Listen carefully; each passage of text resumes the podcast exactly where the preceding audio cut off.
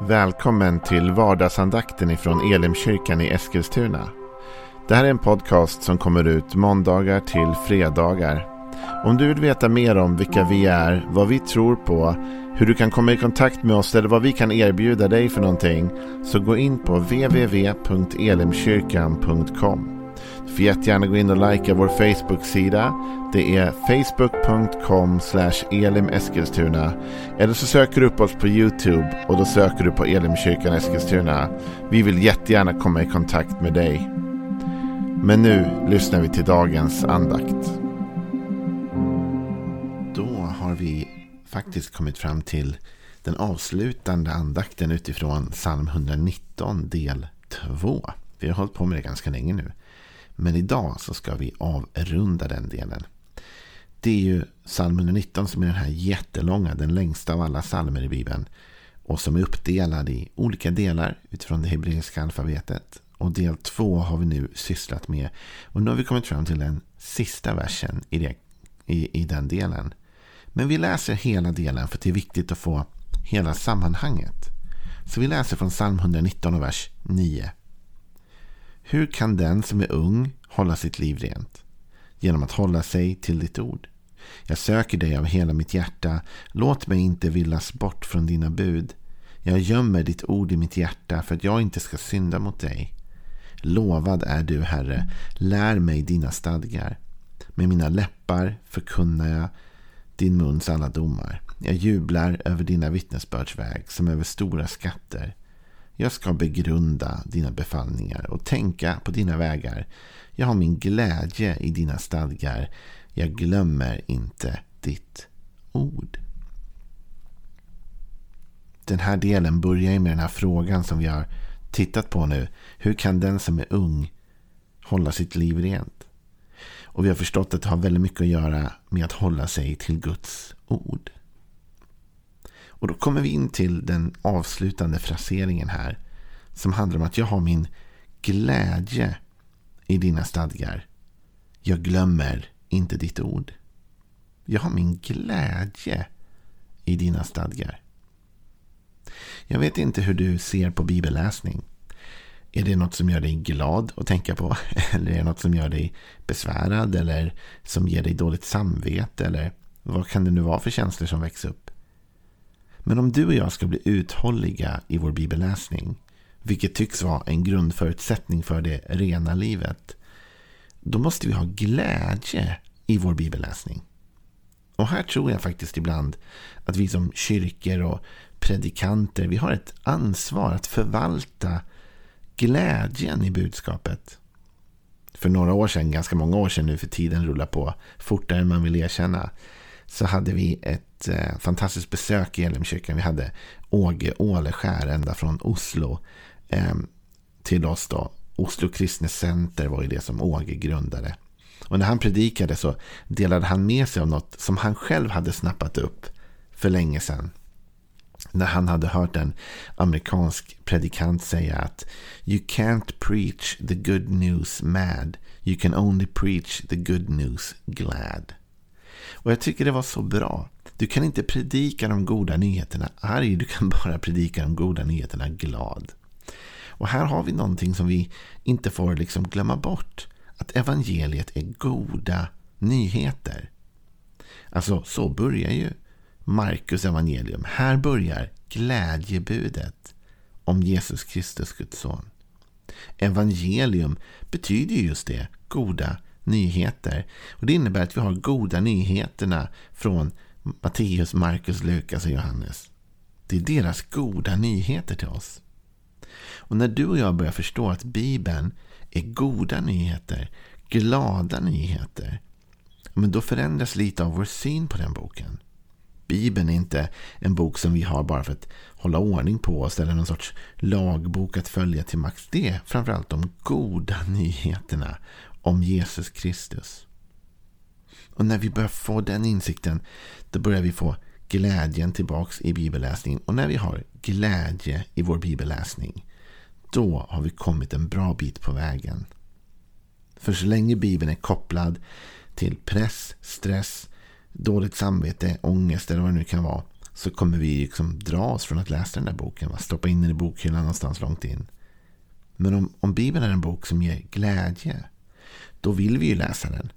Då kommer vi längta efter att läsa den. Så David säger, jag har min glädje i dina stadgar. Faktum är att den första salmen i Bibeln, psalm 1, som David har skrivit, så säger han så här. Sadiga är de som inte följer det gudlösas råd, som inte går in på syndares väg eller sitter bland föraktare, utan har sin glädje i Herrens undervisning och begrundar hans ord både dag och natt. Han är som ett träd planterat vid vattenbäckar som bär sin frukt i rätt tid och vars löv inte vissnar och allt han gör det lyckas väl. Utan har sin glädje i Herrens undervisning. Så här tycks det också som att glädjen i undervisningen också är ett skydd mot att följa de gudlösa och det gudlösas råd. Alltså, om Bibeln är min glädje, då kommer jag hålla mig till och begrunda den boken. Så att, glöm inte bort, evangeliet är de goda nyheterna. Det är inte de hårda nyheterna, de tuffa nyheterna, de svåra nyheterna, de, de, de liksom eh, ångestfyllda nyheterna. Det är de glada nyheterna om Jesus Kristus. Bibeln är en god bok med ett fantastiskt glatt budskap om en Gud som vill ha kontakt med dig, ha relation med dig, som har dött för dig, för dina synder, för att kunna få tillbaka den här relationen igen.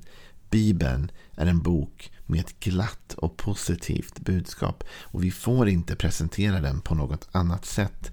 Vi får säga som den här predikanten hade sagt. You can't preach the good news mad. You can only preach the good news glad. Och så får vi försöka tänka på det i våra församlingar. Hur presenterar vi bibelläsningen? Hur lyfter vi fram den? Vi måste lyfta fram den som något roligt, något gott. Därför dess budskap är så gott. Så du och jag har en uppgift här att jobba med. Att ständigt se och lyfta fram de goda nyheterna om Jesus Kristus. Det är det ena. Det andra David säger här i psalm 119 är att han har sin glädje i hans stadgar och jag glömmer inte ditt ord.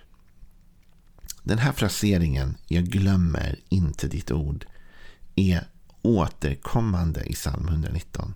Och nu går inte vi igenom hela den salmen då.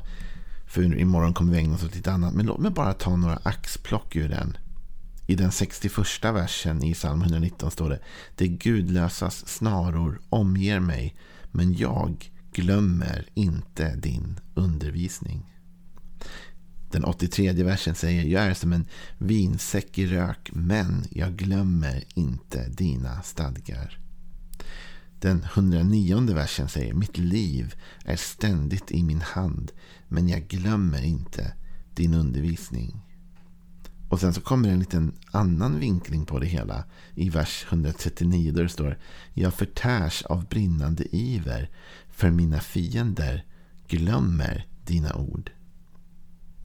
I den 141 versen står det Jag är ringa och föraktad men jag glömmer inte dina befallningar.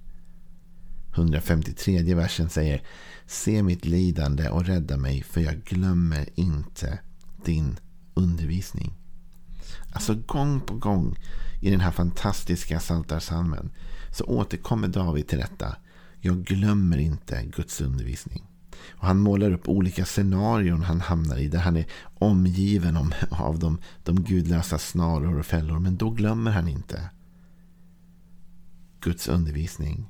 Han säger ju mitt liv är ständigt i min hand men jag glömmer inte din undervisning. Alltså hela tiden tar David tillbaka detta till Guds undervisning. Vad som än händer så glömmer jag inte bort det mest grundläggande, det mest fundamentala. Det hela mitt liv egentligen är byggt på Gud och det är din undervisning. Du och jag, vi kommer hamna i en massa olika situationer i livet. Och varje dag kommer inte vara lik den andra. Men vi kan alltid ha med oss detta att komma ihåg Guds undervisning. Att bestämma oss för att inte glömma. Säger du kanske så här, kan man bestämma sig för det? Är inte det något man bara gör, man glömmer? Nej, men man kan bestämma sig för att inte glömma genom att göra det till en prioritet i sitt liv. Om jag medvetet läser Bibeln varje dag även om det inte är den längsta stunden jämt, men varje dag läser jag medvetet Bibeln, då kommer jag inte att glömma. För jag gör det till något centralt, jag gör det till något viktigt liksom i mitt liv. Jag har en rutin kring hur jag gör det där. Det andra är ju liksom att, att inte glömma genom att göra sig själv påmind. Det vill säga, man kan faktiskt sätta upp små lappar hemma. Tavlor med bibelord. Eller ha kylskåpsmagneter med bibelord. Eller bara ha saker framme som påminner mig om Guds ord. Det är inte alls dumt. Jag känner eh, människor som har bibelord som sådana här bakgrundsbilder på sina telefoner. Så varje gång de sätter igång telefonen så ser de ett budskap från Bibeln.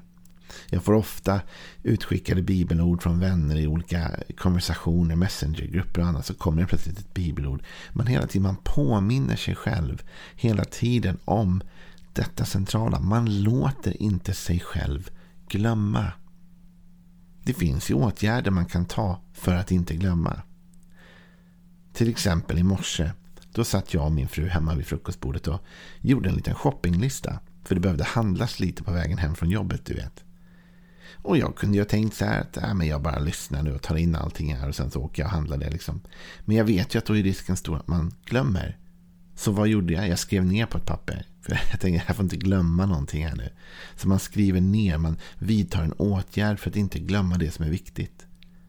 Ibland ställer jag ett alarm på min mobil om det är något viktigt som ska göras vid något visst klockslag eller vid någon viss tid eller någon viss dag. Alltså om du och jag inte vill glömma Guds ord så får vi ju se till att inte glömma det. Vi får ju se till att sätta rutiner och hitta sätt som gör att det verkligen blir av. Kanske det är en sån sak du behöver göra och jag behöver göra ibland. Att sätta ett alarm varje dag vid en viss tid. Nu ska jag läsa Bibeln fem minuter. Eller vad man nu gör för att komma ihåg. För att inte glömma.